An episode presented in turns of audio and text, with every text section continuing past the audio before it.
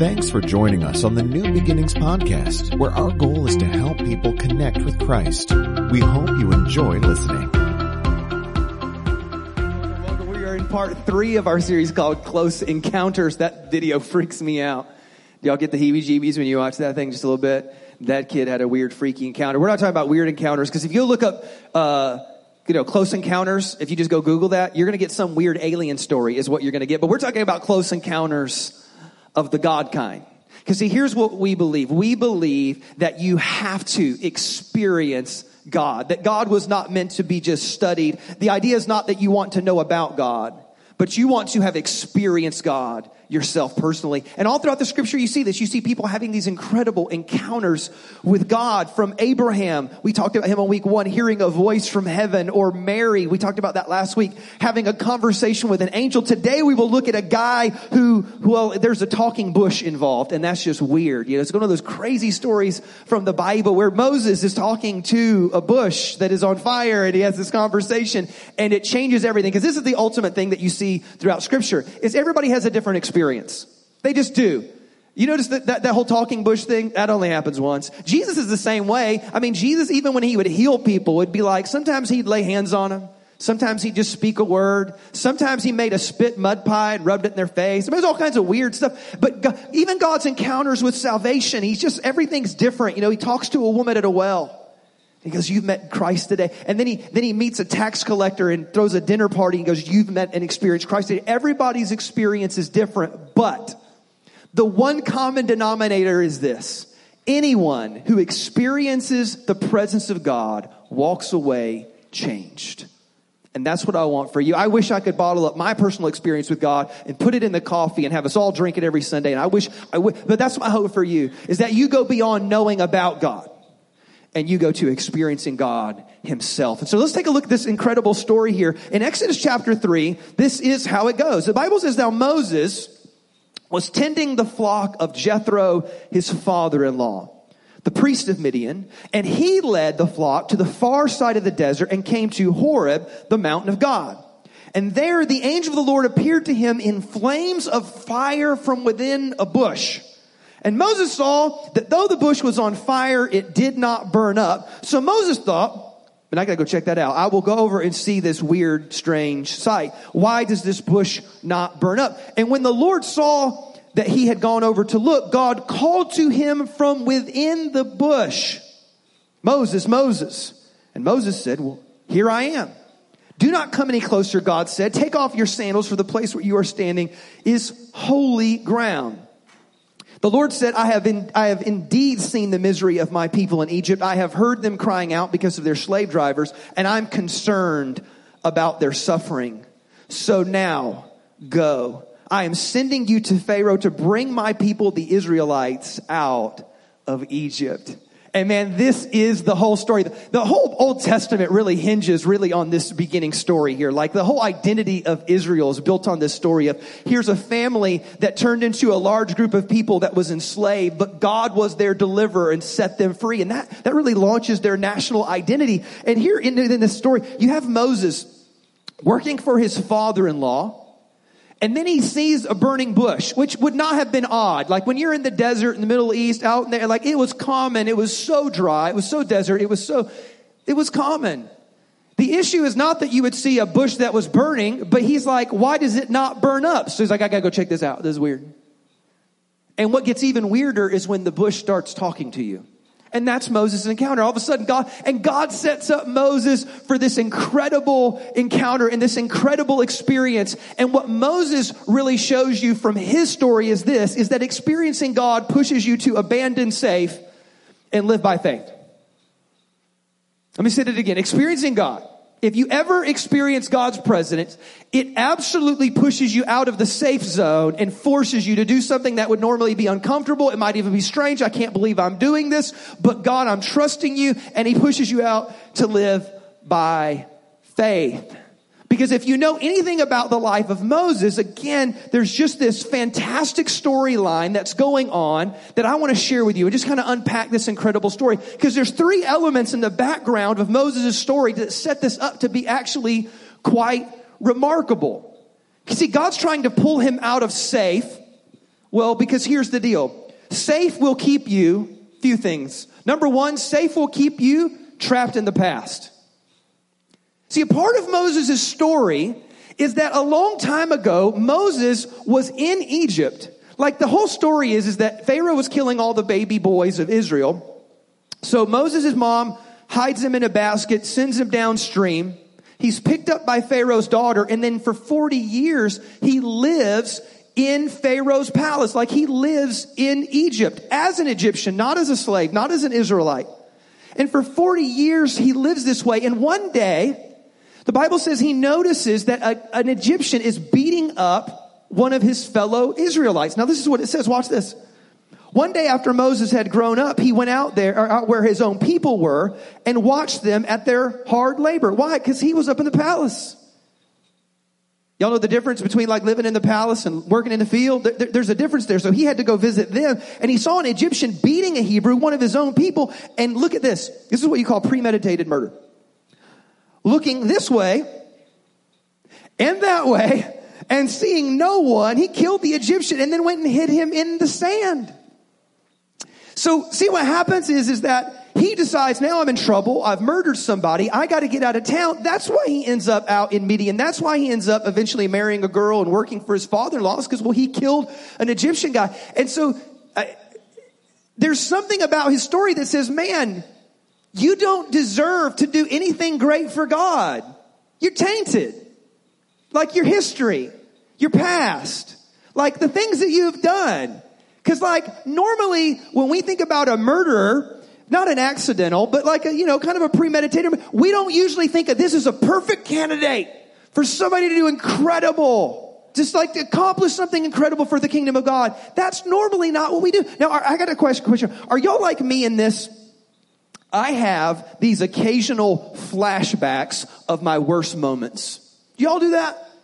It's, okay, good. I, I thought maybe I was weird, but now we're all weird. So, the thing is, I, have these moments. I have like two or three or four moments where I just did the dumbest thing or I said the dumbest thing and I'll have flashbacks and I'll have this churning in my gut where I momentarily relive my dumbest moment. Are y'all like that? Man, and it's in those moments that like I have to shake it off. Like I, I don't, I don't dwell on it. I don't stay there. I don't let it cover me like a wet blanket. I don't do anything, but it comes back to me. And my fear for you is, is that when your flashbacks come, I don't want you to be like Moses think, no, no, no, I'm trapped in my past. If they only knew what I did, if they really knew the real me, if they knew what I did that nobody, if they really knew, but see, this is the thing. See, guilt says you're not good enough. But see, Christ says, well, I'm good enough and you're with me. So I, I know for me, like when I, when I try to think about these things, what I do is, is I just try never feel bad about my past. I just try to apologize, move on. I actually think of that as like a different person. Because the Bible says I'm a new creation in Christ Jesus. Like I'm literally new. I don't know if you know this or not, but like your cells regenerate. Like every seven years, you basically have a brand new set of cells from the seven years. You're just a new creation all the time. But in Christ, you're this new creation. So whatever it is that you've got hanging in your past, there's something in about guilt that says, no, no, you're not good enough. You're not worthy. You'll never be able to. If they really knew, and guilt tries to keep you kind of locked and trapped in your past. And God's trying to set you free. That's my encouragement to you this morning. Because my bet is this. You've probably done some jacked up stuff. Probably hadn't killed people. I hope. Right? Like you done some bad. Moses murdered a guy. You're probably better than Moses at this point in your life right now. So cheer up, buck up, little buckaroo. God still wants to do a work in you and through you. Look at what the apostle Paul says. Who apostle Paul, funny enough, I don't know that he murdered anybody, but he sure condoned it and was celebrating it. Because if you know his story, he was a guy who persecuted Christians and then had an experience with Christ and it changed him forever. And this is what he said. He said, brothers and sisters, I don't consider myself yet to have taken hold of it or have arrived. Like I haven't like achieved it. I haven't accomplished it. I haven't mastered this. I haven't figured it all out. But here's the one thing I do. I forget what's behind and I'm straining towards what is ahead. And here's what I strain and press towards. I press towards the goal to win the prize for which God has called me heavenward in Christ Jesus. That's it. This one, this one thing I know, because Paul could have said, Hey, I'm not worthy. Look at what I did. Look at how bad I was. He goes, No, no, no, no, no. That's not how you live life. You don't live life trapped in the past. So whatever it is that you have, that you have your flashback moments and your gut churning, oh, I can't believe that. I want you to know you're forgiven in Christ Jesus. You're a new creation and you are not your past. Somebody say amen to that. I just want to encourage you this morning. You're not your past. Here, here's the next thing that I think safe does. Safe will keep you satisfied with today. Because not only did Moses have a past that he had to shake off, but he had a present that he had to deal with as well. Because, like, here's the deal. I remember for, for two different church experiences when I worked there, both of the times in both of the churches I worked at, I had to work alongside of or even work for the pastor's son or son-in-law. So like, and I learned something because I remember back in Michigan, I was working for a church and I worked for the son-in-law and he was my best friend. I loved him. Like there's no animosity. Like I love this man. I'd give him my kidney if he needed it. Like I love him. But he was the son-in-law and I noticed something. He could get away with anything. He could be preaching heresy. Nobody care. Like the youth pastor would always break something and make a mess or spend too much money. It didn't matter. Why? He's a son-in-law. You know what it is? The father doesn't care what the son-in-law does because he loves his daughter and just wants her to be happy and he wants her to be close. So the son-in-law can get away with anything. Because here's what happened. So the son-in-law left and he said, Todd, I want you to take over in my place. I'm moving to Georgia. And I took over and I realized very quickly, I'm not the son-in-law. I can't do whatever I want, say whatever I want, spend whatever I want. He, it does not float that way anymore. So you gotta remember, like, Moses has this cush gig. Like, it's this really easy situation. Plus, here's what you gotta do too. Moses had been doing this job for 40 years. Now, I'm like 40 years old, like this year. Can you imagine doing the same job for 40 years? Some of y'all maybe have. You know what happens when you do the same job for 40 years? You're on autopilot. You're on cruise control, you're on muscle memory, you're mailing it in. Stop it. You know you are. You're like, I've been doing this for 40 years. I can do this blindfolded. I don't need nobody's help. So, so Moses is not only working for his father-in-law, but he's doing a job that he'd been doing for 40 years. It would be really easy to say, God, uh, no thanks. Like, I'm about to inherit my father-in-law's business. I've been doing, I don't need this headache. I don't need the stress. I don't need the work. God, I don't have the time. Do you know what my, I just don't, God, I'm, I'm busy. I got my own thing and I'm, I'm kind of hooked up. So why don't you go ask somebody else? But see, the problem is, is that being satisfied is problematic. See, God's wanting to, uh, to, to operate in this beautiful balance point where you're content and at peace and grateful with what God's given you, but yet still wanting more, desiring more, and seeking more from God. There's this beautiful harmony here because if you settle and satisfy, the problem is, is that the best thing you'll ever end up with in life is average. You know what? If you ever looked at the, the Sermon on the Mount, there's actually a component to it where Jesus addresses the problem of average. Because the whole, the whole first half of the Beatitude, or after the Beatitudes, the whole first half of the sermon is this. You have heard it said of old, but I say to you. You know what he does? He addresses being average. Like he goes, look, look, look, you heard it said of old, like don't murder people. All right, that's good. You should do that. I'm telling you, like, guard the anger in your heart. What is he saying? He said, don't settle for eh, eh, anybody. He goes on later, he goes, you have heard it said of old, you know, love your neighbor. Do good those who do good to you. He goes, that's average. I want you to love your enemy. He goes like, eh, don't, don't commit adultery. That's kind of like a, a, a, thing that's pretty obvious like that, but that's average. Guard your heart from lust. He goes, be, be above average. Be so above and beyond. Because see, here's the problem with being average. The problem with being average is, is that you're just as close to the bottom as you are the top. And he goes, so don't satisfy. Don't just look at me. Cause this is the problem again. If you, if you just settle, you end up with like an average marriage. You know, you might end up with an average career. You end up with an average walk with God. You end up with an average impact on the world around you. And Jesus is like, nah, be anything. Go so above and beyond. You've heard it said of old that average was good enough. But I'm telling you, it's not good enough. That in me, you have what it takes to be well above and beyond average. Can I get an amen? Never, never satisfy. Never get so, never get so satisfied that you just mail it in anymore. Because if you truly experience God, He kicks you out of the safe zone and He forces you to live a life of faith. Okay, well, one more in this realm of thought here, because this is the other component of Moses' life. Not only does he have guilt from his past to worry about, a pretty cush gig in his present, he has a very fearful future ahead of him. And so being, being in the safe zone ultimately will make you afraid of tomorrow. And we know this to be true because I love how the biblical authors write it. They, uh, because if I wrote my own story, I would only tell you the good parts, right? I would make myself look like Captain America. I'd just be a champ all the time. I don't have flaws on blue. I'm not telling you my bad. And this is the way like the great emperors and leaders of the, of the world is they would hire their own historians and sometimes they would delete out their failures. Sometimes they deleted out their children, by the way, too. Like they had like four good kids and one crazy, like that, don't even put them in there. So the biblical authors don't do that. They just put it on Front Street. They're like, no, this is real. This is raw. Because Moses' reaction, had I been writing the story, I would have been like, yes, Lord, and we will conquer Egypt and I'll kick Pharaoh's butt. Let's do this. Let's take on hell with a water gun. That's not what Moses does. It's not how the biblical authors present it. They basically let you know that Moses is afraid. Because he has these three questions. His response to the talking bush is three questions. Who am I? What am I going to say? What if they don't believe me?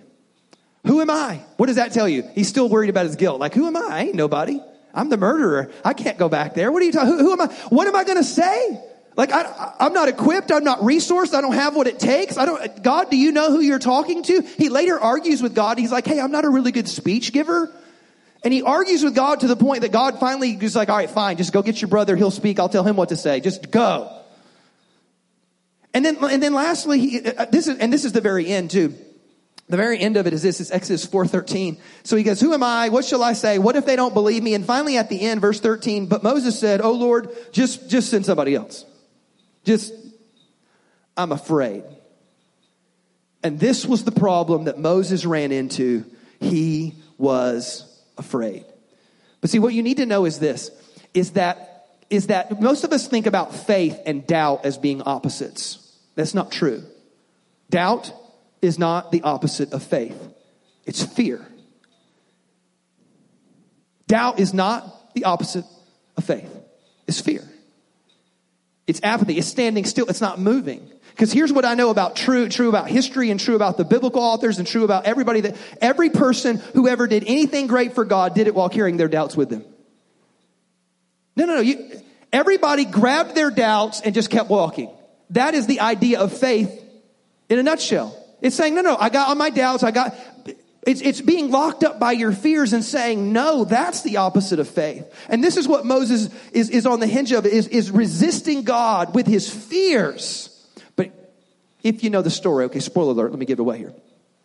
Moses trudges through all of his fears and all of his doubts. He overcomes his satisfaction and he overcomes his guilt. And he doesn't do it easily and he doesn't do it overnight. He kind of trudges through it all. And then, of course, we know that he does go to Pharaoh, that God does lead his people out of Egypt, out of slavery, and eventually into the promised land. Now, the writer of Hebrews says something really interesting.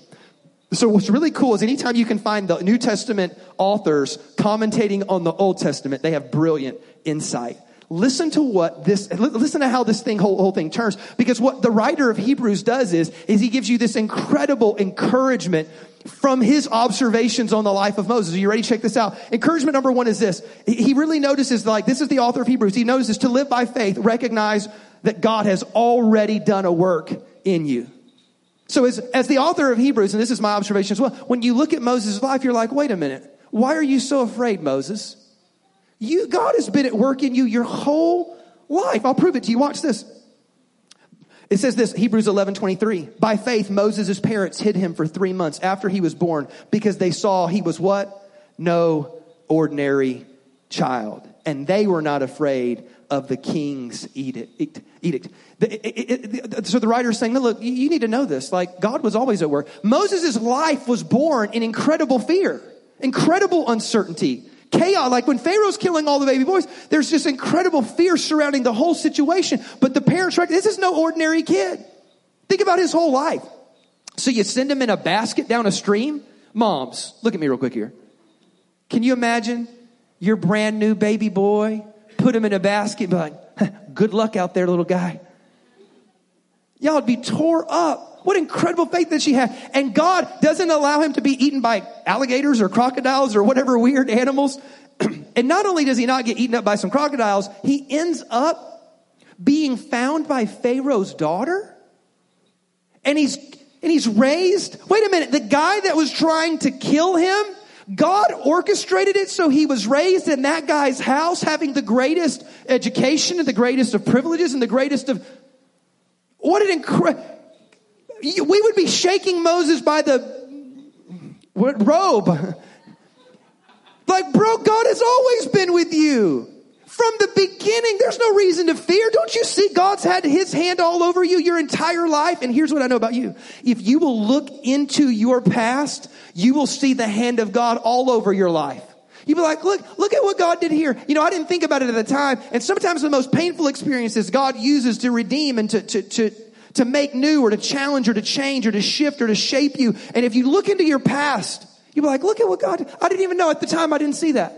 At the time, I just felt the fear, but now I see God had been orchestrating it all. And here's what you can't see too. What you can't always see being orchestrated is what God saved you from and protected you from. You don't know what all He's done. But here's the deal. You're no ordinary child. Your, your life has already been marked. I'll, I'll prove it to you. Do you know that one night your mom and dad got together and there was a twinkle in his eye and there was a Marvin Gaye soundtrack in his head? I don't know what ladies goes through your mind. I can only tell you from a man's perspective. But there was a, there was a moment where mom and dad got together. It, it, says stuff like this, and Adam knew Eve. You know, we'll just go with that. So your daddy knew your mommy. And in that moment, when you know biologically what takes place, what you need to know is this, is that when your dad and mom got together on that faithful, wonderful evening, that literally there were 1.5 million little guys or little girls swimming to a finish line and you in the race for your life beat out 1.5 million others. You're, you are a born winner. This is who you are. You beat, for the, in the race for your life, you beat out 1.5 million people. Floyd Mayweather's only beat 50 something dudes. Usain Bolt, when he races, he only has to beat eight. Steph Curry only has to beat four teams to win the championship on any given year. You beat 1.5. You were born a winner. I used to play softball and I stunk at it, but I played with this really good player. He, he was a, he was a former professional. Do you remember this name? We played together on this team and we were both terrible, but, um, but this guy was really good. He played second base for us and he used to play for the Atlanta Braves and he would always give us like a little pregame, little pep talk. And you know what he would tell us? I don't know if you remember this name. He would say, look, you guys are already champions. Now go be yourself. That stuck with me my whole life. Go be yourself. D- d- discover who you are in Christ Jesus. Now go be yourself. You're already a champion. You're already an overcomer. You're no ordinary person. Now go be yourself. Somebody say amen to that. I told you I just wanted to encourage you this morning. So, more encouragement from Moses, from the author of Hebrews. To live by faith, refuse to be defined by anything but God. Refuse to be defined by anything but God. Hebrews 11 24 says this. This is by faith Moses, when he had grown up, he refused to be known as the son of Pharaoh's daughter. He chose to be mistreated along with the people of God rather than enjoy the pleasures of sin for a short time. He regarded disgrace for the sake of Christ as of greater value than the treasures of Egypt because he was looking ahead to his reward. By faith, he left Egypt, not fearing the king's anger. He persevered because he saw him who is invisible. Let me summarize that. He experienced God's presence and it changed him forever. But at the very beginning, it says this He refused to be known.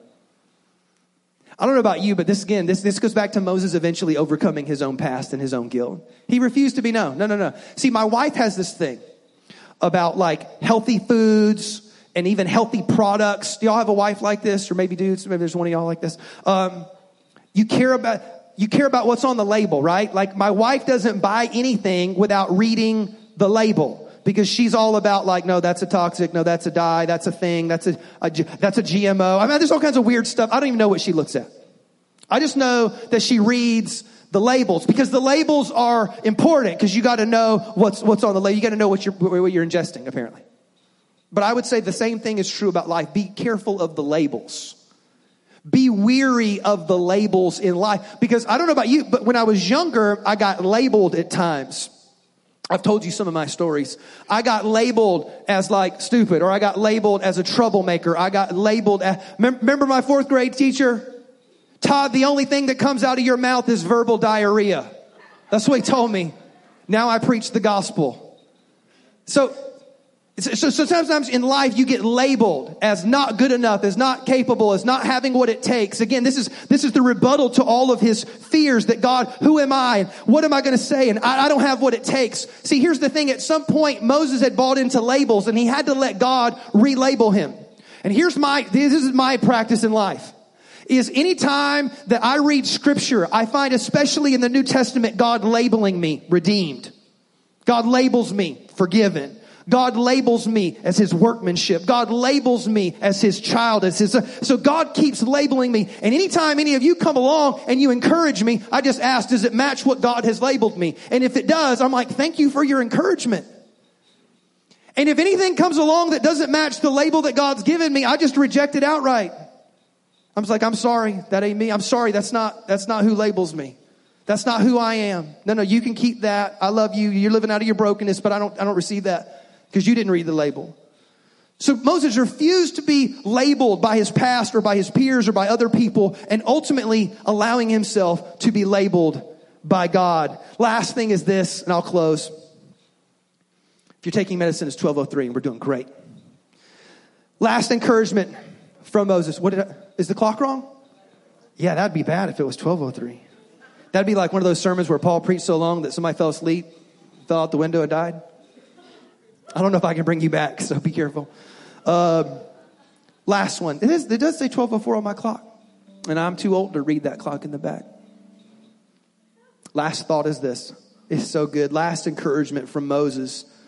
To live by faith impacts others around you. I'll prove it to you. Hebrews 11, 28 says this. It says, by faith, Moses kept the Passover and the sprinkling of blood so that the destroyer of the firstborn would not touch the firstborn of Israel. And by faith, the people, ever say the people. So, so what did Passover do? It saved the people. What did, what did Moses participate in? The deliverance of the people. By faith, the people passed through the Red Sea on dry ground. But when the Egyptians tried to do so, they were drowned. The walkaway is, again, is that if you experience God, he pulls you out of the safe zone, pushes you out into like an uncomfortable. Maybe you're faced with your fears. Maybe you have to drag your doubts with you, but he keeps pushing you forward into something way above average. And what you do is, is if you've done this long enough, you get down the road and realize, oh, it wasn't even about me. I thought God was trying to do something in me and God was trying to build my faith and God was trying, and he was. But it was so much bigger than that, that actually it wasn't just about you, it was about so many other people around you. See, the reality is this, is that what you're going through, what God's doing in you, one day will become your story. It will become your testimony. And if you'll walk with God long enough, and if you'll keep dragging your fears and your doubts and just drag them with you, and you keep experiencing God and you keep doing what God's called you to do, here's what's going to happen you're going to see people around you who are also experiencing God because of what you've done, because it's all connected. Or we can say it like this One day, someone is going to hear your testimony and borrow your faith to use it for their own victory. See, here's the deal. Someone's counting on you. You don't even know it yet. You might not have even met them yet, but someone's counting on you. It might be your kids. It could be a future friend. It could be somebody you're in a small group with one day. Somebody's counting on you. Keep walking by faith. Keep walking with God. Keep trusting your Heavenly Father. And if you do, not only will it change your life, but it's going to change the lives of people around you. Can I get an amen? Thanks again for listening to the New Beginnings podcast. For more information on New Beginnings Church, please visit us online at nbchurch.tv.